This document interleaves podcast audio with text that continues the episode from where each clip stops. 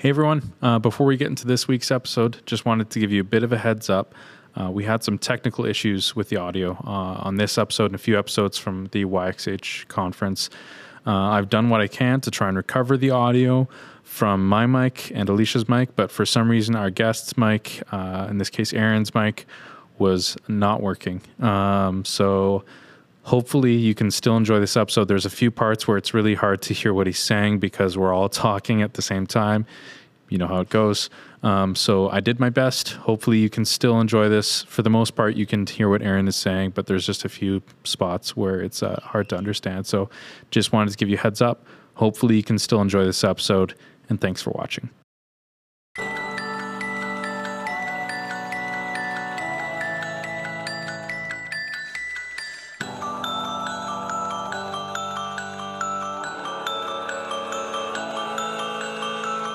Hi, everyone. Welcome to another episode of Journeycast. My name is Levi, and this is my co host. I'm Alicia. Today, we're joined by Aaron Boyd. Uh, some of your friends call you Boydo. Boydo, Yeah. Boyd Machine, Boyd Mind Dump Machine. Oh, wow. whatever. Wow. These are So great names. Mind Dumping was when my probably six year old tried to write Boyd Machine. she wrote M A H E E M, new word D O M F E I N. Oh. So it sort of stuck as Maheen Dumping.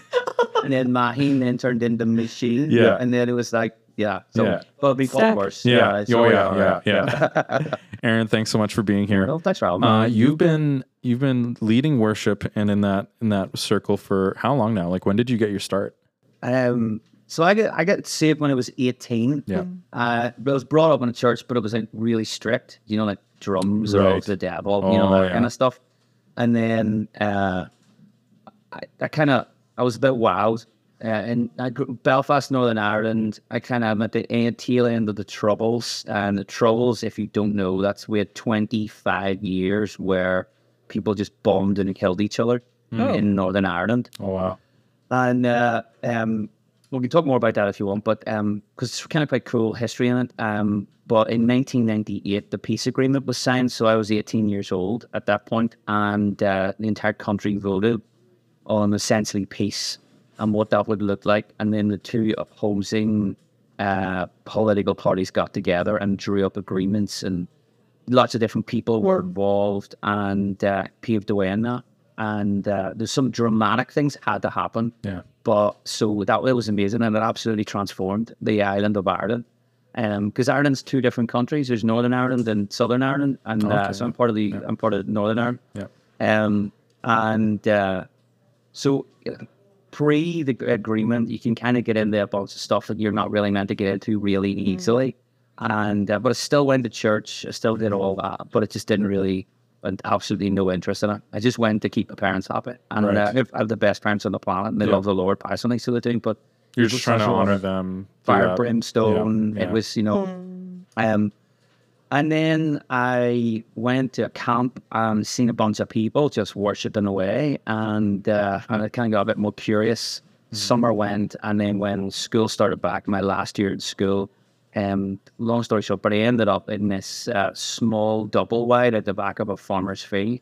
And it was the first time I feel like I'd really ever encountered the Holy Spirit. And it was just like the big finger on my life. No, I was like, this is it. What I think it's cool when it's it's those spaces you don't expect it to be, right? Absolutely. No crazy yeah. altar call, no anything. I was just in it just and it was the same people that were worshiping at the front of uh, you know the the camp. And that's when I asked him, you know, back a couple of months before, what church do you go to? And the funny thing is, this I have a question for the Lord because so we drive down, there's me and two friends, Adam Bell, aka Ding, and then Hazel Scott, the Gins, because you think ginger hair. And uh, so Gins was driving, and uh, we go to this place called Dungannon, Yeah. which is about half an hour, 30 minutes away from Belfast. And we're driving around trying to find this church, the River of Light Fellowship Church. Can't find it anywhere. And I see this uh, this thing that said lifeboat mission, and I thought, well, if they're you know if they're if they're believers, then sure I can figure out where this is. And I literally was going for a show because I, I wasn't saved at this point, and I seen them dancing and all, and I thought it was hilarious. Just going to like this is going to be like a laugh Yeah. here. Yeah. And uh, so I rapped the door, and a Scottish couple answered the door, and I said, "Listen, any idea where the River of Life Fellowship Church is?" And they said, "Funny you should mention that." we've just been phoned and invited to this church. We can't go, but they gave us the directions. Ah. And I was like, oh, okay. And all I remember there was, there was a big plant pot and there was a bee flying around, and I was like, hopefully, I don't get stung. Yeah. And then they gave us the directions, and it was miles. No, it was nowhere, you know, in the city. It was way out of the city Yeah. Or the town, and uh, it was at the back of a farmer's field, and it was really awkward because when you walked in, you sort of walked in at the front. And then lo and behold, there was this guy just dancing away in a double wide. Do you know what I mean? And I was like, and then this girl got up, and uh, what I know was sort of now to be sort of prophetic, and she started kind of operating, and I, and I was like, everything she said just hit me right between the eyes, and I went out. and We were driving down the motorway on the way home, and I said to the gins to pull over, and I pulled over at the side of the road, and, and I got out and I gave my life to the Lord, and that was it. Wow. And that was the start of it. And then I found a church in Belfast. Do you know the song, These Are the Days of Elijah? oh, Yeah, yeah. yeah, yeah. So that's my church. Declare the holy comes. Yeah. Right. So CFC Belfast. And a guy called Robin Mark, worship leader there. Yeah. And it was non denominational. And they were mad charismatic back then. So it was, yeah. it was mental. Oh, you said last night you were recovering charismatic. Yeah. Uh, so, because I think in charismaticism, there's also a bit of law wrapped in there. You know, Yeah. it's like, Lord, I'm doing this, so therefore you need to. And it's like, no, Um, he's already done it all. And Yeah. we partake in what he's done. Yeah, and he's already got a plan. He's already done Yeah. it. So, um, yeah, so, but flags and drum kits, and I was always musical, played the trumpet for like Yeah. eight years, and, you know, was in the school musicals. And uh, So that started before you became a believer. You already were always into Oh, music. yeah. yeah, brother, amazing saxophonist. Dad was in the Salvation Army. He played cornet. My mom did the tours with her sisters and her brother in the gospel halls, and you know they did their wee songs and they sang and stuff. So yeah, just always been musical. That sort of felt easy, and then I kind of was a bit of a hack at the. Well, still am a hack at the guitar, but um. I uh, I I started just leading worship with my peers, and that, and mm. that was honestly that was the start of it. And it was mm-hmm. like the minute that I got saved, there was this thing ignited inside me, not mm. leading worship, but just being a worshiper. Was Yeah. like I felt like I could levitate. You know what I mean? It was like this is it's, it's unbelievable. Yeah. You know, back then at the flags and all, and the mm. prophetic dancers and everything. You know, it was like, but it was brilliant, mm-hmm. free, totally free. We're we're very much removed from a lot of what we see now. There's no real worship pastors still back home. Like that's mm. not a job. It's not a career. It's not Oh, something you aim for. Hmm. It's just you're a volunteer. You Yeah. go to the church and this is my gift and I serve in that way. Now our hmm. church has a worship pastor because there's like a hundred volunteers and Yeah. they all need to be wildered and that Yeah, kind of stuff. yeah. But we just employed a new worship pastor and he doesn't lead worship.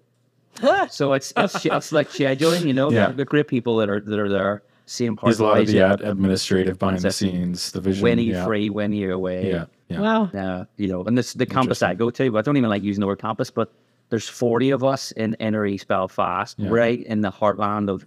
I mean, we're a mile, a mile and a half away from sort of the slightly bigger one, Mm-hmm. and uh, we have we have people. You know, some of our welcome team. You you got to figure out. You know, are they able to actually stand up because they've had a rough night the night before? You know, and mm-hmm. it's Wow. more see it, but they're still walking. They just like there's lots of drugs in that area, mm-hmm. Mm-hmm. gang, paramilitary stuff. And, uh, what it's like. It it really is when you see people's lives completely transformed. So leading worship in there is I sit down at a piano and forty people. It's like it's like being at a football game or something like that. You know, it's amazing. It's unbelievable. Wow. I absolutely love it. Yeah. Great. Yeah. So when you said uh, that that that change happened inside of you, and you you just wanted to be a worshiper, I'm guessing you're not just talking about music.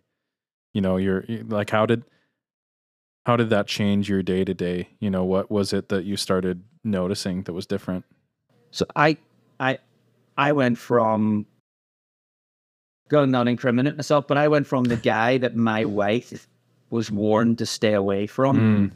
To then becoming the person that we started dating. Do you know, like Wow, Right. yeah. uh, just after school, and my life absolutely transformed, like hmm. genuinely noticeable. Like I'd be sitting in school and we'd have free periods, and then I'd just start telling everyone about Jesus, hmm. and uh, and just and they could see the change in your life, which people then can't really argue with in that mm-hmm, sense, you know. Mm-hmm. Right. Like, you can argue theology all day Yeah. long, but when you see just the change from this Yeah. Yep. to this, You Yep. from this rough, scary guy to this guy that you mm. could open up to and trust. And that's not and that's not you. That's that's God that's done that work in you. You know. because we're, we're spirit, soul, and body. So Yeah. you know, if, before you get saved, there was people at different ways, of it, but it kind of makes sense in my head. I think it's Yeah. in Timothy that talks about it. You know, spirit, soul, and body. So we're created of three things, and uh, people do you know, differ on, on certain views, but everyone has a spirit. Mm-hmm. Everyone has a body, and everyone has a soul. Soul, mind, will, and emotions. Your body, your physical body, and then you've got your spirit. And before Christ, it's independent. It's mm. it's it's dead in itself.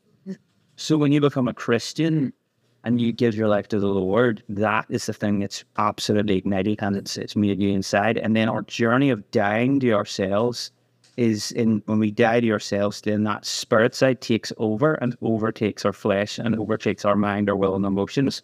So becoming more like Christ is an effortless change rather than Right. going. Hmm. But it was just, you know, I was into everything, drugs and um, everything, and all of hmm. that stopped. And there was a noticeable change in every single aspect of my life, you know, which was the inner man mm-hmm. working out. And uh, and that was just the start of and it's an, it's an it's your whole life will be, you know, dying to ourselves. You know, so that is the message of the gospel essentially is Christ crucified, death, resurrection, and, and now we die to ourselves.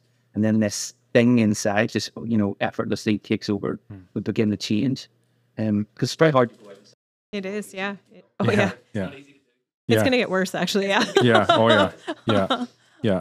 And I'm curious too. Like uh, we've we've had some of our uh, some of our students at the Church of Shared. That you know, it's just like, hey, you're asking us to be a light and to to share Jesus, but that's easier said than done. And like, yeah, I get Mhm. that. I get that. So, how did your did how was it when you started sharing with people the gospel? What did you have to do to just stop caring what people thought of you? Because I'd assume before that, you know, the person you were before, I'm, I'm sure would have cared a lot. You know, what changed about that? What effort did you make? And you know, what what change was Jesus making in your life to help you just like, you know what, I don't care. I suppose my personality was just like super extroverted. Right. I am I'm in, energized by people, love being around people. And that was just an it was an easy thing. Yeah. So it honestly wasn't hard. Mm. You know, it was just like my wife always says, I know what you're into and I know what you're reading because you tell everyone. Right. yeah. There's no secrets There's around no you. Yeah, secrets, no, yeah. no. So I'm really fired up about my Star Wars collection at the Right, moment. yeah. I think everyone's hearing about my Star Wars, but Yeah. you know, Mhm. or if I'm doing a deep dive into something, I'm not a theologian, but like Yeah. I love topical stuff. So Right. I'll read something in the Bible and I'll be like, why is I wanna that know more about that. Yeah, yeah. You know, and like, so what yours is eschatology or Mm. creation or, or something like that, like these deep dives into like, where's Sheol? You know, where did that all come from? And, you know, and all We this- just did our last episode. Actually, we had one of our pastors on. We were like, "Were there dragons in the Bible?" Like you know, like we stuff talked like about that. like- dinosaurs yeah, and the whole thing. dinosaurs Yeah. yeah. It was pretty funny. Yeah. yeah, We had a good time. Yeah. and if Mr. God created it all, which he did, Yeah. Oh yeah. Why yeah. not? Yeah. Yeah. I always say like when I when we get to heaven, well, New Earth, I want to be able to like rock climb without fear, Mm. and I'm falling, and then have a pet tiger. yeah. Yeah. you got here and immediately went rock climbing. Yeah. Where do you do that? Like, wh- where did you go? Okay, okay, oh yeah. okay, yeah, yeah, okay. Yeah, yeah. I thought you went to the one. Yeah. Or like, you know, there's just some cliffs. well, I used to travel with an extra bag, and then Yeah. especially for something like northern Michigan in the winter, Mm. it's like the most densely concentrated area of ice on the floors of Lake Superior. So Oh, yeah. Okay. This sort of evolved into I'd bring a giant duffel bag. Mm-hmm. Full of ice climbing gear, and then we'd all quest into the woods and we'd go climb frozen waterfalls. You know, Oh man. because TSA is like, what's with all this uh, metal hooks and ropes and I remember my first time ever coming climbing in the States, and I went with a buddy of mine, and uh, I used to run an outdoor store, like an REI. Okay. And uh, I worked there for seven years and loved it. And uh, I went to Yosemite National Park, and Oh, went yeah. climbing there. Didn't do any big wall stuff, but did all the slightly lower Mm. down stuff. I wouldn't trust myself up there. um, it's all logistics. I didn't have experience of that. And uh, we were coming through the airport in Dublin. And when you climb, we climb with, you know, like chalk. Now they're more Oh, yeah. now, you know, and you're and it dries your fingers out. Yeah. And uh, we were going through uh, customs and immigration is in Dublin. So, fun fact: if you ever want to fly in or out of Belfast or North or, or of Ireland, go into Dublin because you clear mm. immigration there. So when you land in the states or you land anywhere else, you're all you're automatically in just a domestic terminal. So it's oh, yeah. Oh, nice. oh nice. But they pulled us aside because we I was going out for a month and my buddy was going out for three months, mm-hmm. and they really interrogated us. You know, because we were like skint. We didn't really have much money. Yeah. We were camping in a place called mm-hmm. the Sunnyside Walk-in Campsite, so we can't book. And they're like, "Well, let me see your your reservations." And I was like, Yeah. "It's called the Sunnyside Walk-in Campsite. You can't book."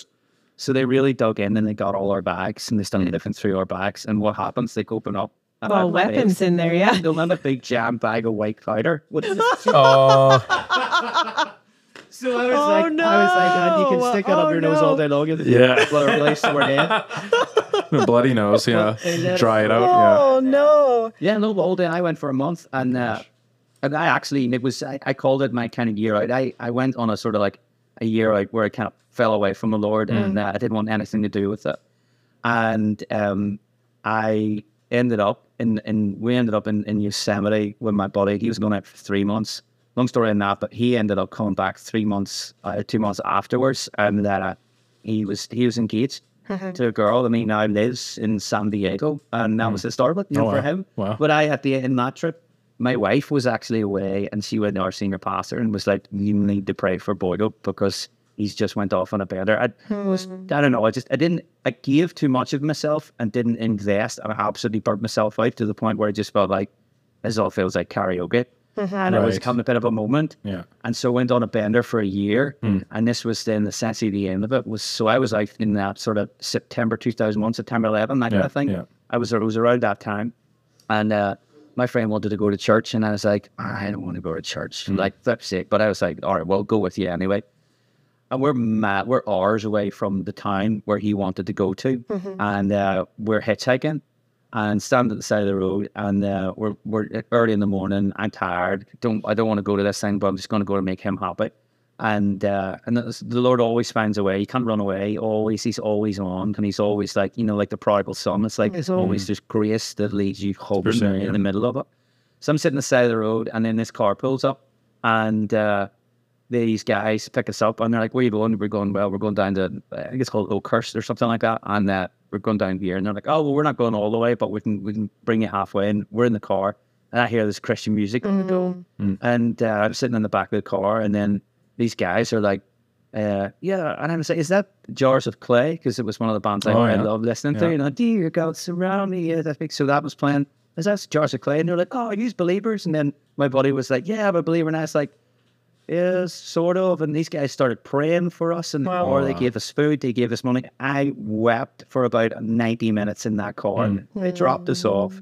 I was sitting beside the road. I was so tired from crying so much because it was like the Lord's definitely chased me across the world here. Yeah. Yeah. And I was like, James, I'm not going to go. I'm so tired. I don't want to go. But then what pulls up is a car with a bed in the back. These two guys just drove around the states, right? And uh, they're two stoners, and they had a bed in the back. They're like, "Man, jump in." Yeah. And I lay in the bed, and I slept the whole way down to the church. Uh, God's like, you need a bed. Here is a bed. I know it was just like, and I was like, okay, there is, okay, Lord. Yeah. And then we were walking down the road, and, and we were miles. It felt like we were walking in the middle of nowhere, trying to find this. He had any clue where he was going. And there was one bend, and I literally was just about to say, James, I'm turning around, and I'm going back, and a car pulled over. And uh, it was a woman who was like, Where are you going? He named the church. And uh, she said, Oh, that's that's where I'm going right now. I can jump in. So she literally just took us around like 100 yards. And she Uh-huh. hadn't turned up, I wouldn't have been there. Wow. And then we walked in, seen this guy going across. My friend James says, "I were two guys from Ireland. Uh, we're both climbers. Uh, he's here for a month. I'm here for three, and I want to help your church." Uh, and then the guy burst out crying. They were planning for climbers to help with this. oh wow. Oh wow. Goodness. I was like, "Holy smokes!" So I came back home, and then I, I said to Jill, I was like, we were dating at that time. And I was like, told her, and she just burst out crying. I was hmm. like, Wow. all right. And that was, yeah. And that's a side story, but yeah, Yeah. it was like those moments where you get find these things in life. And there's our times where it's like, life is really hard. We talk about those mm. red letter days, you know, those hmm. moments. That's why in the wilderness, when the children of Israel were told, you know, like, like make an altar, like not a, like hmm. a sacrificial altar, but build a, a stone altar here because we remember this faithfulness in those moments. Yes. And all those wee stories as we have these adventures, you remember back to those moments where God has been faithful. Yeah. And those things help you move forward, you know. And so that was always a funny one for me. The stoners picking me up in a yeah. when I said it was back, you know. That's crazy. Yeah, yeah. So when you uh when did you get into I'm curious into professionally into the the worship scene, you know, you know, you got saved saved was that that was the second time you got or the first time you got saved? Well, I mean, I, I was it, but Yeah. I just sort of- Recommitted, yeah, yeah, that yeah, was yeah. it. So that would have been 2001. So I was probably Yeah. like 22 at that point. So Okay. it was like three and a half years and then Yeah. four years into it. Yeah. Um, but married when I was 23. Yeah. Um, so then I was 25 and I, we literally were just about to have our first kid. And uh, we do really well in change. I, I, I'm not afraid of change or any of that stuff, but I've been, I didn't go to college or any of that stuff. I just went climbing mountains Yeah. and, and did that, worked in a retail store. And then we'd take holidays and we'd just go and uh, go to the French Alps or, you know, or whatever. Um, or go questing around Ireland. And uh, when I was 25, we were just about to have our first kid, Lily. And uh, I really felt like we, I needed to leave this job, but I, I didn't know what I was leaving into. And music was not, was not a thing. I was like, I was, I'd written God of This City um, and all of that kind of stuff. Uh, when like I hadn't, I hadn't actually God of This City came after that, sorry. It was 2006. Um, I, I was leading worship and stuff and doing bits and pieces for sure. But it wasn't this idea of, remember, it's not a job back Yeah. home Right. Yeah. Right. Right. Yeah. big sort of like Christian entertainment doesn't exist in that Right. sense. So, um, but I knew, and we had great counsel around us, great friends. Hmm. And uh, one guy said, you know, it's okay to make a wrong decision, but the wrong thing's to stay in the wrong decision, you know, and that's hmm. really stuck with me. And hmm. I had a conversation with a friend last week or before I left, and that's what I said to him as well. We get to work some things out. He made a wrong decision, and then we fixed it. You made it's mm-hmm. okay? Yep. Grace for that all day long. Yeah. And uh, and then I was figuring out, you know, we had a real small mortgage, and one of our friends is really great with numbers, and, and I was like, well, I could do this, I could borrow this, I could do this, and and he said to me, don't do God's job for him. If he hmm. said this, which we all feel like is right, then let him carry you along in the process. Mm-hmm. And so as soon as I left, I got a phone call from a friend who was a window cleaner, oh, and Oh, yeah, he was yeah. like, Aaron, I heard that you're looking work. I have to, he's got a load of you know like building sites and stuff he needs to do, but his domestic stuff, which isn't a real thing here, but Yeah. you run around just cleaning people's windows in their houses. Right. That was really suffering for him. Mm-hmm. So he said, "I want to teach you." And then actually, one of my friends as well was looking for work, and that guy called Ross. And uh, so the two of us, he trained us how to clean windows. And then he said, whenever you understand how this works, you'll want to go and do your own. He said, just let me know and I want to help set you up. I was like, oh, wow. So we start cleaning windows and then I'm looking, you know, you're ticking off the houses and you're like, holy smokes, this, Yeah. this dude's making a lot of money off this. Yeah. You know? and, uh, and then we were like, okay, we want to go and do our own. So we took every Friday and we just ran around and uh, started, you know, building up our own run. And honestly, fast forward, And I heard you mentioning this before. This is like a, a monthly thing that you could do. yeah, Yeah. So Wow. because it rains so much, So once you build that client base, you've got it, Yeah. and it's there. And Yeah. as long as you service it well, yeah, then the people don't go looking for anything oh, yeah. else. they're gonna yeah keep coming. We'll keep Yeah. paying. Yeah. Two and a half days a week because it rains so much. So you'll do this area week one, this area week two, and it gives you two and a half days to kind of play around with. And then when it rains, pressure wash, clean mm-hmm. driveways or whatever. Yeah. Mm-hmm. And I actually got a tattoo. It's one of the first ones I had on the inside of my arm, and it's avodah. It's the Hebrew word for worship. Okay. It means it's just worship and work. Because in Hebrew thought there was no real separation between the spiritual and the secular. Right, It's all- So when we were cleaning windows, my commitment was that I'm not going to miss things out. I'm not mm-hmm. going to, you know, I'm not going to like, um, just n- like miss windows and then tell people that I did it. And so when I'm climbing a ladder, I keep saying this avodah that yes, mm-hmm. cleaning windows is an remind you. act of worship. Yeah. And uh, I thought you were going to say it was like a squeegee or something. I was, I was expecting a. Little spray bottle. and Yeah. all that, and like three years later, I had a guy that came on and was our sort of like business manager, and we had like 14 staff at one point and all this stuff, you know, and it sort of blew up. And then, um, and then at that point, after the God of This City thing, which we can hit on, the doors just began to open, and then we had more journeys. So we had this journey of, uh, you know, my wife was a is a dental hygienist for a day and a half a week now, but she was full time, but she's self employed. Yeah. So back home, if you're self-employed and you go off on uh, maternity leave, you you don't make any Yeah, money. right. So we went from uh, you know two incomes to having our first kid, and all we had was a hundred pounds a week, Wow. and that was the state sort of maternity pay. But we knew that God was faithful in the middle of it, and we stepped out, and we knew He'd spoken. And then I landed this, and then this happened, and then this happened, and then and all these small things happened along the way, you know, and it was just amazing. Yeah.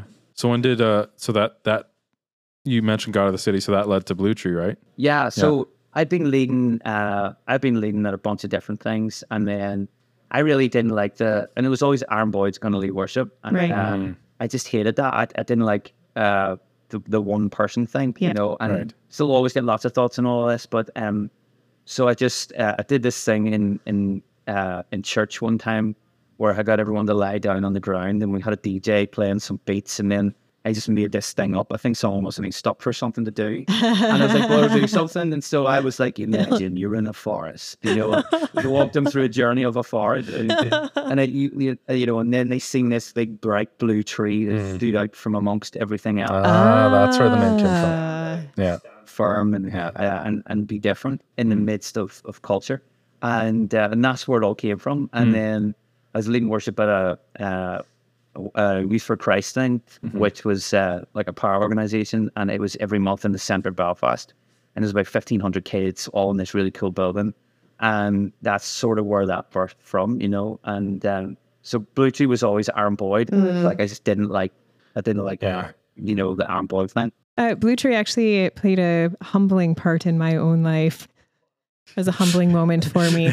So when I was kind of a new youth pastor and I was working with the Baptist church in Calgary, I was so excited. I was like, I'm a great youth pastor. We're going to YC, taking all our kids up there. And so you guys are up there playing, leading worship. And I was like, I was like, yes, you know, like brought my kids here. This is gonna be really great.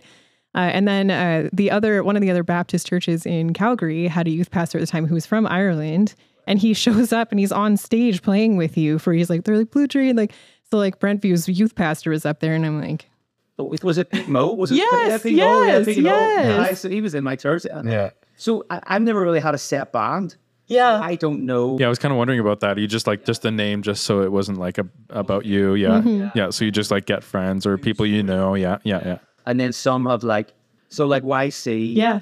Peter Burton, guy that played guitar for me, he ended up marrying Mike Love's daughter. Oh wow. Oh, really? I was at, I was his best man in Edmonton. Uh-huh. And that's the friend I, I could cry thinking about it. That's the things I love is mm. in, in this door opening, all of these other people have found their worlds mm. in all of our mm-hmm. journey together, you know. And so, it, how long can you give me? And it's like, I can give you a year, great. And then we'll just go and lead worship for a year. And then it's like, oh, I've got another year. I think Pete played for me for like five years. Wow. Super cool. And I had five Pete's, by the way, that played for me. So we all had to give them different names. Yeah. Yeah. Go by So their you last Pete names. Mo was yeah. Mo, and then you had Peter Burton, so he's Bert. Uh-huh. And then you had uh, Pete Ernest Nickel, so he's Bert and Ernie. Bert, yeah, I was just about Bert and Ernie. and well, Pete Comfort, and he's Comfy. Like, Yeah. PDK, the DJ, he's Yeah. he's PDK, you know. Yeah. And all these like Pete's, you know, Yeah. and then me. Yeah. But then they would like Ernie now is a, a pastor of a church in Cold Lake, and he's here in Alberta. Okay. So he played bass for about four years. Yeah. And so that's why it's like I always have to keep finding Yeah. bands, and then I found the, the boys from Newfoundland, Yeah. and they played for me, and then now they've all got married, and you know what I mean. It's like oh, Yeah. man. Yeah. it's, you know, he's so just, it's never that's Yeah. great. I love it. That was cool. Yeah, I remember. Yeah, you like you guys came to YC a bunch, and then um, you. This is actually I remember not your first time to Medicine Hat. That's right. Yeah, I think this might be my third. Yeah. yeah. This um, we're you, just such a tropical Yeah, destination. yeah. It's just a draw. you can't stay away. You know, Gotta be here. Like, God, I need to get to that smoky city. um, you you came to First Assembly, two thousand like eleven or ten or something, and I remember this. Um, one of uh, uh actually Kristen Kristen Hmm. asked if like, hey, like our our son wants to go to this Blue Tree concert at the church, but we can't go. Can you just take him? And right around this time, I was like super like I was just getting into filmmaking, so I'm like, yeah, like I. I'm like, oh, I'm like, I should take my camera. Like, I, I like, I love just like filming and Mhm. recording. And for some reason, I decided it's uh, dumb in hindsight, but I'm like, I'm just going to record this whole concert with my camera like this the whole time. Yeah. and then like years later, I'm like, why did I do that? I should have just like worshipped and like been there. Like, I, what a waste of time. yeah, yeah, yeah. I'm like, why did it? That doesn't make sense. Um, what has been so you you've been you know, over 20 years now worship leading in different ways. What has been um one of the biggest takeaways uh, about worship in, in a musical sense that you've kept coming back to that you like to pass on to other people? Do you know, I've been, I'm 10 lines into a book, and I was sort of, this is what I've been sort of thinking about. yeah. Um, I, it, it really, it's it's not about, and I know it sounds like a great answer, but it's not about us. Mm-hmm. Yeah. It's not about whether or not we feel like it or any of this kind of mm-hmm. stuff. If you're thinking about like the tabernacle. My next sort of project is on the tabernacle. I'm going to mm-hmm. do small group resources on that and a journey through the tabernacle. So teaching, uh, small group questions, response, and then I write a song about each individual thing. Hmm. And so just thinking about like if you were there, like whether or not you felt like it or not, you had to do it. And this is your act of worship. You had to sacrifice. You had to do things. The high priests had to do things, whether or not they felt like it or not. And sometimes they're also petrified because if they did something wrong, they'd be struck down. So there's that kind of thing that I was thinking about. Um, and then I think about uh, it's going to be called the currency of Caesar. And I was at a festival, and I just play. Um, I just played at this festival, and uh, I feel like I need to have a massive preface at the start of this. This is the first time I've probably been speaking this out loud, but um, it's not about shouting at people, or I'm, I'm saying we can do better, right? Right. Um, I'm at this festival, and uh, I, I feel like I stayed in everyone's home at this festival, and uh, and I love it. I really, really love it. It's a special place. But there's a VIP tent. Well, actually, back up a bit. Um, earlier on in the day, I uh, I work alongside an organisation called World Orphans, Okay. and uh, so me and my wife will come over. I'm not on staff or anything, but I absolutely love. And there's a story in that, which is just a, a Galbraith thing and an ordained thing for us. Um, I uh, they they'd organised that I got this sort of pre-headline slot, right? You know, the headliners are like the the Yep. king and country, you know, all yeah, singing, yeah. all dancing. Well, I had the one just before. Now that's a really good spot because there's still lots and lots of people, and the reason that was negotiated was because the uh, World Orphans were allowed to do a pitch in order to raise finance. So Right. some years, like one year, we sold bricks and we built a, a school and a medical center in Iraq, and that's you know, Oh, wow. kind of stuff, right? So, um, the this year they were they were they were doing a um, they were trying to raise funds for whatever it was that they were doing at that time, and so this was a really good slot to do that. And there was like twenty thousand people in the field, and I think it's a great thing to do, and that was all cool. But then another manager of another uh, artist, which again we don't have that term artist back home; it doesn't Right, exist. right. Um, and then they were like, "Who is this guy? And why is he hmm. coming back?" So then they kicked up so much fuss that I got bumped. Mm-hmm. Wow. It happened three times in the same day. And my band were furious. Mm-hmm. I honestly didn't care, right? Yeah. I said, that stuff doesn't bother me. Right. But so then I'm instead of playing at like seven thirty, I'm now playing at like four in the afternoon. And it's really hard to communicate with everyone where you're there. And it's people you know that do want to come and hear you play. So everyone else is raising, I'm not. But we finished, and I'm walked off the stage, and then I'm out with my family, and uh, they come over for the summer. My wife's a preacher, and then I, I play, and, and that's what we do together. Yeah. And uh, so we we're walking across the, the field, and my middle child, who's now fifteen, she obviously younger than, she sees this VIP tent, and she goes, uh, "What is that?" And uh, it, Jill said, "That's my wife." She said, "It's a VIP tent. People pay money to go and meet these people, you know, on the the you know just played on the main stage." Mm-hmm. She says, "Well, why doesn't Daddy do this?" Now, I know it makes something really good, but Jill said because Dad just walks around, and if you want to speak to him, you can speak to him. Mm-hmm. Right.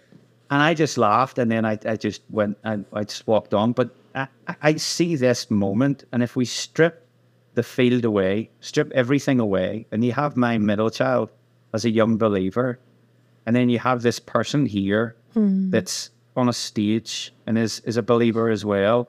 The, the narrative and the conversation, which I don't think is a kingdom conversation, is you need to pay me money in order for you to speak to me Right. Yeah. which is the currency of Caesar, power, control, lordship. Uh, and I, I'll, I'll talk about fame as well, probably when I'm really getting into it, because that's okay. That's just like being the tip of a spear. More people might know who your, your teacher is, you know, or your kindergarten teacher or something like that, because there's like 30 kids in the school and they've got parents. And so there's more people know who they are. That's okay. But whenever what we do is we take that and we turn that into a way to demonetize things and to lord things over, then it gets really tangly Yes. and it becomes about us. Yep. It becomes about so what we've done is we've taken the music industry, which is all about I want to be powerful, I want to be famous, I want to be wealthy, I want to be all of that. Mm-hmm. We've taken the model and we've moved it here in the Christendom and we've skinned it with Jesus. Mm-hmm. And we try to say that it's holy. Yeah. And it's like, like God and all of his grace and mercy still works in the middle of it. Absolutely Yep.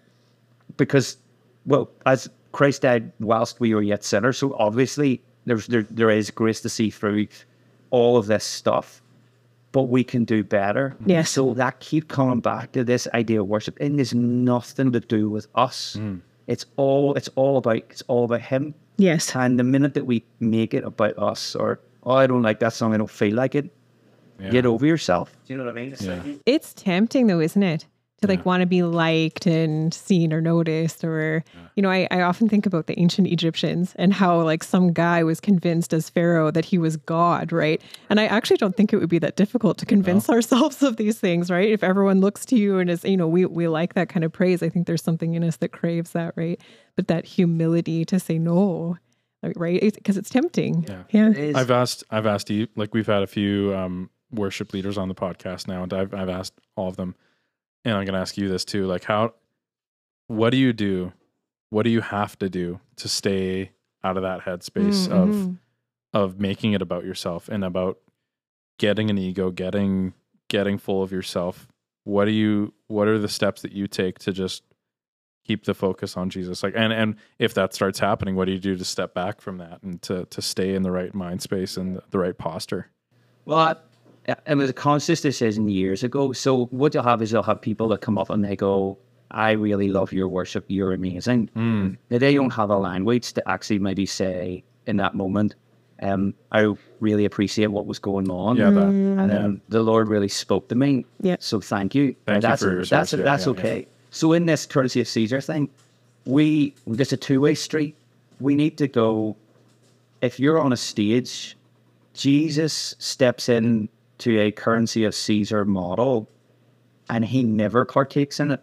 Right. How dare we? Right. Okay, so if we're on a stage, this whole uh, he, I have these great, let, I'm not arguments, but like debates with my wife, even around social media, and I'm like, I Yeah. don't want to put stuff out, but then I have people that that's maybe their only way to kind of like stay in touch with you, and Right. and and I honestly am just a normal dude. I know people Yeah. say it, but I honestly a normal dude, and uh, and so that where it's like, where's the where where is self promotion? tip between like oh by the way I've, i'm a new song coming out yeah that's okay. Like I stuck up a post yesterday. I have a song called "What Should We Be Singing?" You're the Christ. I found this guy uh, in the Netherlands. Uh, he's done a remix of it, singing EDM one. Oh, cool. Going back to my old roots, you know what I mean? And it's like this really it's a fun process. Yeah. So I literally just stuck up a post May 26th, and it says Hagen remix. That's it, right. yeah So uh, I, I'm okay with that. Yeah. But I don't know. Um, one of the things I didn't do was I didn't move to the states Right. because Oh, I'm, right. I'm very well protected. I had uh, had two managers at one point, which is hilarious, and um, I had a, a, a nice conversation. Uh, good, good friend, still a great friend, but we I, I love I love a good wrestle with with things.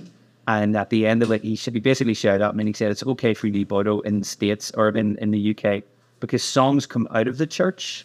Here in America, he says the songwriters write the songs and hope the churches will sing them. Hmm. Right. Right? Yeah. Because there's Yeah, a that's lot true. of finance in that. Yeah. Yep, that's true. So I never came to the States because it's all about believing your own press, self promotion. Hmm. That's what I've seen. I, I ca- that's just my own personal experience, Yeah. right? Yeah. And I didn't want that. I'm mm-hmm. protected from that back home, Right. where it's like that doesn't exist. not the culture No. People know that you go away and you do things, Yeah. and you lead worship, and you come back.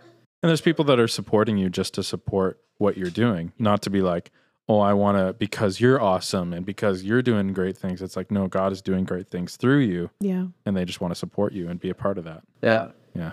No, it, it's uh, yeah. So it's it's a, it's like a two way street. So we, how dare we ever believe this. Yeah. thing of like self promotion?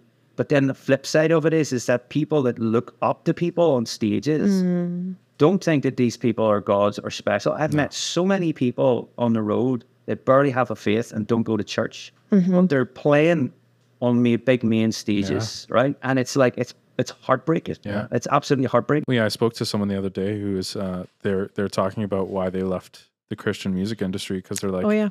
they're, they're like, you know, it, just the things that he saw was like, I, I couldn't believe what I was seeing from certain people and Yeah, certain, they would play certain their, their pastors. they'd play their set and then immediately go out afterwards and party really hard and like these drinking, choices. getting yeah. wasted, doing drugs. Uh-huh. or even like some pastors, like some mega pastors, he said they'd go speak at an event and then they run into them on the street outside, and you can hear him saying to his assistant, "Get the money and let's go." Like, Yeah. it's just like, oh my gosh. So like, did you did you run into some of that stuff? Oh yeah, absolutely. Like, so what did it's I mean it's was, was there any opportunity for you to try and have conversations. encourage? Yeah, like was there an opportunity for that or not really? I'm below them. Yeah, You know, it's like I'm below them in their worlds. They're like those those three times that I was bumped yeah, because right. Yeah, yeah, who is this guy? Why is he playing after me? I'm better. I'm more famous. I'm more popular. I should be there. yeah. Do you know what I mean? So it's uh But that must have been discouraging. Hey, you know, well, like- do you know what? I'm I, honestly, I I'm quite self. I'm I'm not. Uh, what's the word? I'm not um self conscious or Right. I, like I. You could care less I, I don't care. yeah, like I genuinely, the the and it sounds like it's the, it's the right answer, but it is. My Yeah. Mm-hmm. reward is eternal, and it's in heaven. I like I, look if. If you get everything here, if you get all your glory and all your reward here, it's robbing you of this eternal thing that's there. Yes. yeah. So it's like I don't I don't really I want adulation. I want people to big me up. I don't I genuinely don't want that. What we need to learn is people on stage understand that you're absolutely no special. Hmm. But what you do and your gift and what you and how you can lead people is extremely valuable for for the family, for the church. Hmm. And then when you're not on a stage, the language of how don't run up to people and go, You're absolutely amazing. You're my hero. You're this. Just say, I really appreciate what you did. Yeah. Thank you. Yeah. Leave it at that. Encourage them. Yes. Yeah. That's it. Yeah. You know, and and but what we do is just like superstar. It's like we need these people in Christendom like Justin Bieber, you know, this kind of stuff. And it's like, and this is this. They're it's just actually person. the opposite, isn't it? Yeah, because like as soon as you're like, God, I'm humble, I'm willing to be used, please use me, and you put yourself in a position like that, and you're like waiting for God to show up. That's where like life impact happens, right? Because God's doing it. Yeah. I was thinking this is kind of a weird comparison, but I was thinking about this the other day. How uh, like Daft Punk, they they just recently had s- ended their their run as uh, a group, and I was like, how awesome that they like nobody nobody knows what they look like. I mean, you can you can find it online who they really are, but like they're not Uh-huh. going to be bothered. Like they can go out and just live a normal life. Mhm. And I've thought about that. Like people talk about like, no, you don't want to be famous. You don't want to be because it's like you can't you can't just live a normal life. And that's the thing is like Pressures. Mhm. there's these people that you know like it's just like oh my gosh just treat me like a normal person like, you know Yeah, I was in a production thing at a festival one time, and uh, um, there's two stories come to mind. Like uh, one was the, one of the headliners, and uh, I just landed really in the states, and I had the flu. What was going on? Right? It was like I'm just leading worship at church, and now you're at a festival, and like even an early slot at one of these festivals, there's like forty five thousand people, and I'm standing, and I'm used to our church where when you strum a chord, everyone knows we're all in this together. Yeah. Right? We're, we're Yeah. all and we're all going to go on a journey. yeah And I'm standing playing away, and there's this hillside, and it's just people just sitting, just eating burgers, just watching. And I remember thinking to myself, like, what is this? Yeah. if I just stopped playing, I don't think anyone would know or care. Yeah. And so we, we did like it. just to run hey you can be a part of this right Yeah, now that's like i want you to sing with Yeah. me yeah And and again, great people, but Yeah. people only know what they know, and so that's why like, we can all do better in this and then learn and grow. Um, and so I got into the production tent of a band, and uh, they had a trailer thing, and I asked them, I was like, "What what is this?" And uh, they started laughing, and it was at the turn of like iTunes and all the digital Oh, stuff, okay, right? yeah, yeah. And uh, in the music world was all up, and no one really knew what was going on.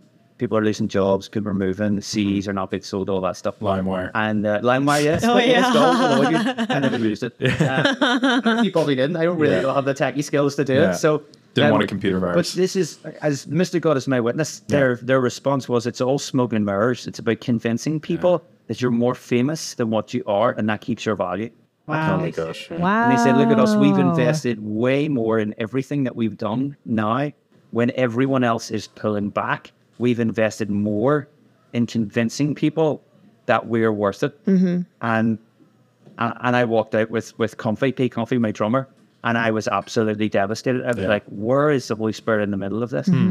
Um, and then I was asking a guy who was helping us with kind of like tour stuff, and um, and he said, Bodo, you get booked because of what you do. And I had to figure out, well, what did I actually do? I was at a festival one time and I was, uh, and I always called leading worship because I hate the word concert. I hate that. yeah yes And I was felt like I was leading worship and um, I started praying. And then I was told it was like one of the first bands or people to play that had ever Oh, really wow. prayed on that stage. And I Wow. thought, this is, this is, Bizarre. and I know this sounds like Debbie Downer, but it's, it's the reality of where it is, and I feel like there's people that are speaking up, and there's cracks that are beginning to show. And it, how surprising, well, not surprising, in these days, then where we have this these megastars that are built up, Yeah. Yes. and then the wheels absolutely fall off. Which and I'm okay, people making mistakes, mm-hmm. but we Yeah. built these people up in the untouchable oh, Egyptian gods, Right, yeah. made them superstars. Look and at then some of these those superstar pastors that have mm-hmm. had some pretty horrible things happen. I was at a church and I Yeah. Seen it. You know, the bodyguards walking them in. I did a couple of conferences, and these people have bodyguards. Yeah, to go to the for toilet, real, though. and you're not Yeah, allowed. for real. And I'm just like, For real. is this?" Yeah. like, Yeah. Jesus didn't do it, so you're not freaking Jesus. Do you I Yeah. mean? It's like, I mean, as an introvert, it sounds kind of nice. You're just gonna hire them. Just just don't bother Alicia. Just let her be. She's just she hasn't got her coffee yet. Yeah. no, Yeah. for real though, yeah. But actually, like uh, that that's been like a, a theme that I've seen. Uh, it's been on my heart of of people just building up whoever you know, whether it's your your own pastor or whether it's just a, a mentor that you look up to and or or a politician. You know, like Mm.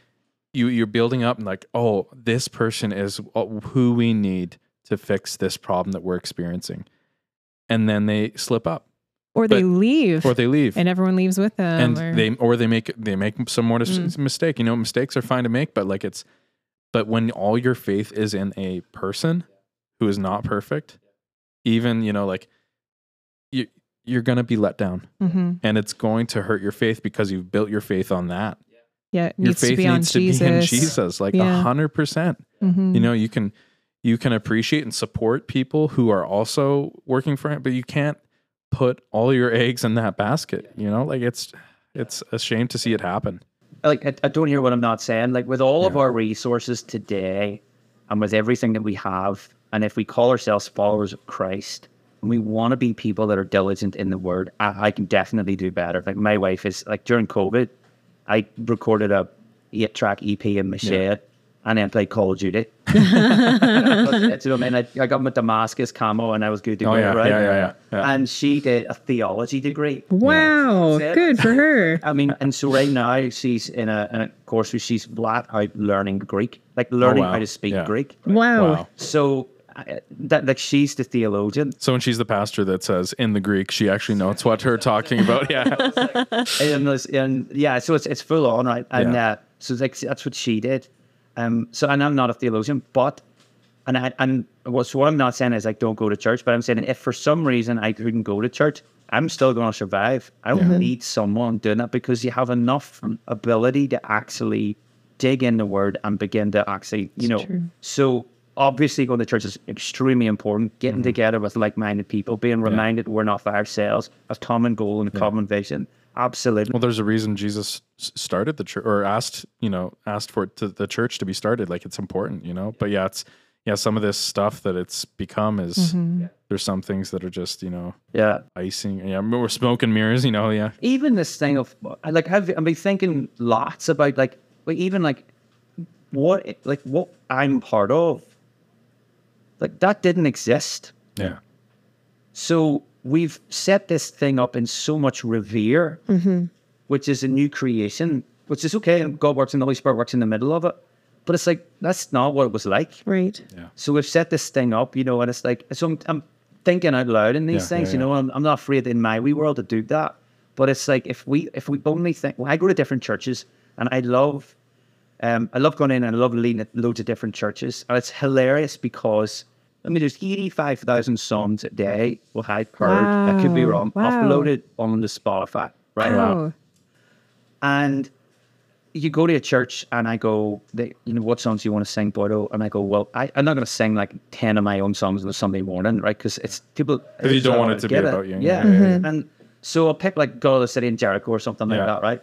And then I go, what songs do you sing? Right. And there's four churches that are essentially navigating the whole thing. And every worship team is modeled on one of those four bands. And I'm like, why don't you just be you? Like, and uh, use right songs? No, we'd love to. Why are you not doing it? Well, we don't really know. It's like, it's not a hard process. You just start. You just start doing it. And as you do it, you get better and better and better. And, you know, hopefully you get quicker.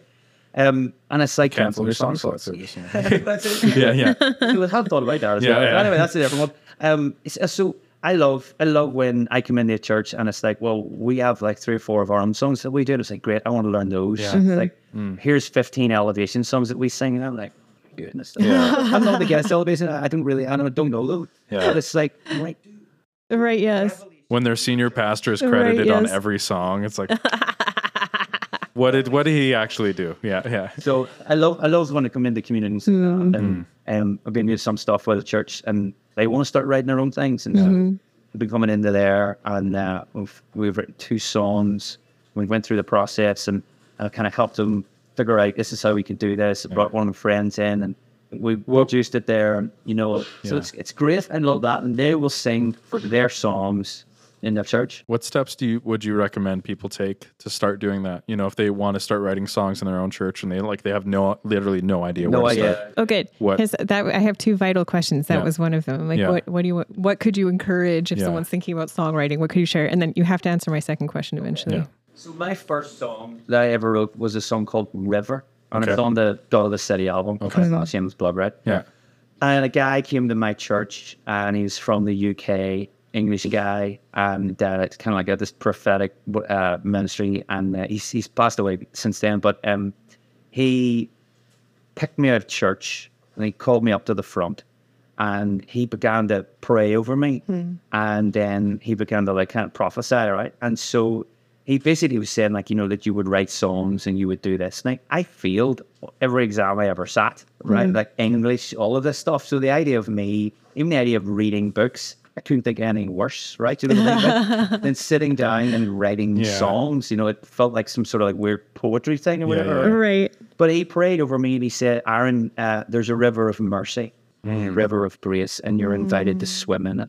There's a river of life and joy and love and all this kind of stuff. And every time he did it, Oh wow. he poured a bucket of water over my head, right? And this this system came out of nowhere, right? And she started pouring her over my head. Yeah. And uh, I was absolutely soaked, standing at the front of the church, packed. and then he said, We death to the past, it's gone. Here's to a new beginning. Wow. God's not finished with you yet. And so someone handed me it on a cassette tape, and uh, and so I listened to it over and over and over and over again. And then when he said about the song thing, I was like, well, I may as well be able to go. Yeah. Yeah. Just started to sing, you know, there's a river of love that's here. There's a river of grace that's here. And you're invited to come and swim within. And that was the start of it. And that's the first song I ever wrote. And it's it's on that record. It's on that mm. album Cool. have to do it. I'm Yeah. a melodies guy. I really struggle with content. Mm-hmm. So I could grab a guitar and I could write a melody. I- I don't know how. I can't explain it. It's just in there. Me and Yeah. my mm-hmm. old worship pastor, we've written lots of songs together. We I wrote uh, Jericho with him. Yeah, yeah. And we talk about like sometimes it just it just happens. But because probably because I would just sit and it would do my wife's head and I would just sit for hours just playing like two chords. Well, that's the thing. Like mm. how the only way to get better at something sometimes is just repetition, right? Consistency. Like I, I, I would make. I, I- I do like video professionally now, and so like, but in youth group, it started out with me just like grabbing a camera and a few friends and trying to make some silly promo for our youth event. And There are I- some great oh, videos man, out there. There's some pretty campy videos, but like Highlights and like yeah, yeah, and so but like I, I would be doing that weekly. Like hmm if you just do something all the time, you're gonna get better. Yep. So like just consistency, like yeah, so like just getting into it, just trying, just you know, sometimes you're not going to get something right away. You know, Mhm. like and we live in that culture of just wanting so- something to be perfect and done and right right away, and that, that's just not practical. No, it Yeah. just and I so I'll get melody, and then what day I sometimes I have a song called Beauty for Ashes, and I got to go and I led a bunch of girls who were in a, a safe house, so they'd just been pulled out of human trafficking, Oh wow. and there's they're they're in a safe house, and so people are actively looking for them to get them back, and mm-hmm. you know like maybe like 13, 14 year old girls, and they have a kid, right? I mean, it's like it's crazy, and it was in Cambodia, and I got to lead them in worship, and uh, I, in the middle of it, I just began to sing, You've given us beauty for ashes, a love and a mercy that wipes our tears away. You've given us grace for tomorrow and hope for today, beauty for ashes always.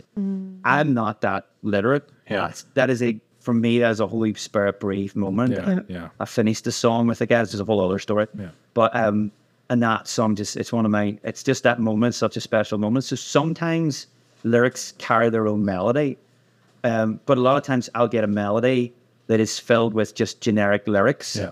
And then we go, what do I want to say? Yeah. Um, Start try to and build it out and flesh it out a bit. so Yeah, yeah, yeah. Tabernacle, I'm first of all writing about how the children of Israel count, you know, and lots of teaching around there. There was all, you know, because actually when they count, they count in the shape of a cross, which is really cool. Hmm. And then we go on to the altar. So what do I want to say about the altar? So I'll step in thinking about an altar, generic lyrics, you know, Jesus loves us, thank you, Lord, you know, you're, you're the best. And then I'll get a really solid melody. And then that's when the hard work and the graph happens mm. for me anyway, which is sitting down. And I love writing with people who are stronger in lyric. And because they'll help me say things in a way that I'll never Just say. collaborating too, like it's bouncing the ideas. best. Yeah, yeah, it's yeah. the absolute best, and it's absolutely open-handed, and it's it's we're all in this together, Yeah. you know. And then really dig in the song about the altar. What do we want to say? Is it like our lives are on the altar, or Mm. Jesus, thank you that you became the altar, you know, or you put yourself on the altar? Like what's what's the Right. angle? Yeah. and make it cohesive. Yeah. Yeah. And, and I'm not writing in a sense where um, I'm not writing thinking anything else, but I can see people in my church and can they worship to this? Yeah. That's it. That's Is it connecting with your congregation? Will this draw them closer to the Lord? Hmm. Yeah. so melody and then that for other Yeah. people they can write words. Well, and that's the thing. There's all sorts of different ways of doing it, right? You know, sometimes it yeah, starts with the words, and you're like, okay, how do I put Yeah. this in a Oh, yeah. melody? Or yeah, yeah, that's cool. Oh, I love it. What's your second Okay. question? Vital question number two. This is an honest question. So I would like to visit Ireland one day, but I have to know something first. Is it true that it is snake free? Yeah. This matters to me. Oh, wow. We have nothing that wants to kill you. Oh, it's just so oh. nice. All of it went to Australia. There's really, it's just a pleasant place, huh? I'm not. oh, I've genuinely not lying. I've said this for my entire life. It is, and it's only even like the older I get and the further away I travel, and it's like it is one of the most glorious places on earth. Hmm. Like, I will be driving. My wife is preaching on Sunday, and uh, I get in afterwards, and all these people came up afterwards. They said, "We well, we laughed at that bit that Jill said," and I was like, "What? Well, what did she say?" She said, "She's all about the destination when I'm about the journey." So we'll be driving she'll just put her feet up, kick back, go to sleep, and I'll be driving around the coast. And I pulled up somewhere, and I just stopped, and I just started crying. And she wakes up, and she's like, "Oh, here you?" I was, like, I was just like, "What?" I was like, "Look at that." You're yeah, let's keep going. I get to live here, and I keep telling my kids, Yeah. like, Yeah. people pay thousands to come and see this. Right, yes. It was the longest coastal road on earth called the Wild Atlantic Way. Hmm. It's, oh my goodness. When I go home, I'm going with my, I have, a, I have the coolest street on the planet. Yeah. And it's called Consbrook Drive. And we have the uh, the Consbrook Adventure Club.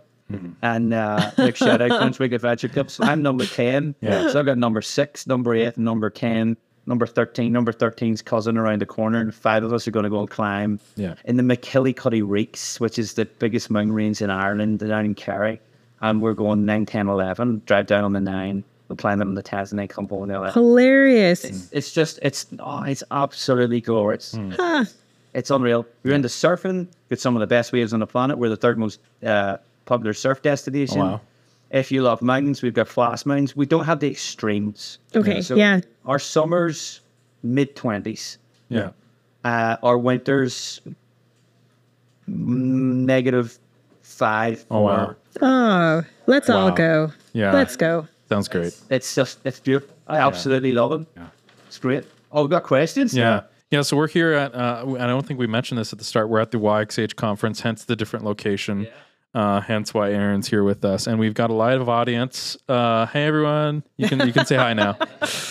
Uh, and so we did we get a, a few questions here? Yeah, and we've got one minute to spare before they go. Yeah.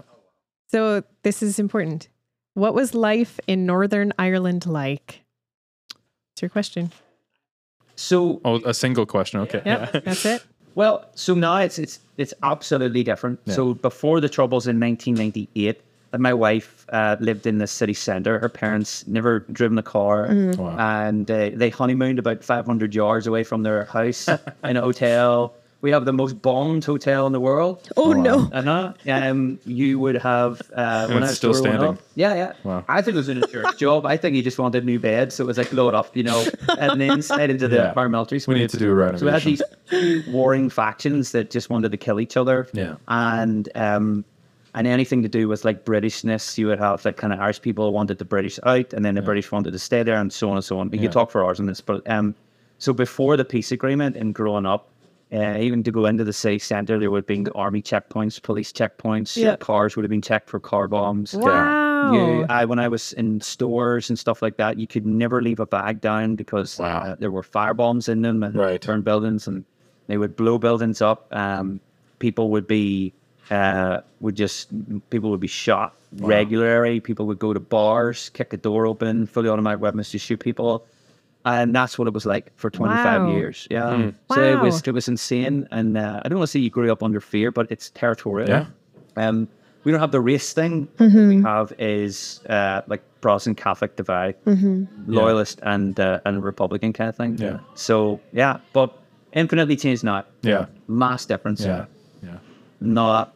Awesome. So this is an hour. We could talk a Yeah. lot longer. Yeah. Oh yeah. Just getting started. I'm Right, so glad right. you were willing to do this. Yeah. I'm so glad you Yeah. came on. Or B. Yeah. Right. Right. Right. Yeah. Yeah. Uh, one thing. What's one thing you want uh, our listeners and, and everyone here to d- take away to challenge them with? Uh, just one. one Solid challenge. Yeah. advice. Any advice you have? Well, then let's take on what what we've been talking about because that is really important. And it's, not, it's not about you. Worship's not about you. And let's stop idolizing people. Yeah. And let's start making small incremental steps and try and identify it, see it. If we don't see it, then we'll never be able to change from it. Right. So, do I hold certain people in too much high esteem? Or is there a better language? Is there a better way that I can think about appreciating what people do? Yeah. You know what I mean? Like, Yeah. I appreciate But realizing that it's God doing it through them. Yeah. yeah, it's like, but I don't set them up as gods. Yeah. You know, Yeah. Mm-hmm. thank you for saving this person's life. You know, thank you for saving my dad. Thank you for doing this. thing. you Yeah. doing. You know, it's like, let's not, let's not. It's interesting even that probably like I don't want to go into, but like how Lucifer and I want to be like you and I want to be like a Right. god. And it's, mm. I'm not going to say that that's bleaching and in into the middle of it, but it probably Yeah, is. there's Do you know what I mean? So Yeah. selfishness, ego. Let's just make small steps, identify that, and then make small changes. And keep your Awesome. keep your friends and those around you accountable to that too. Mm-hmm. Yeah. Aaron, thank you so much for being Thank here. you Appreciate so it. much. Yeah. Thank you so much. Thanks, guys. We'll see you later.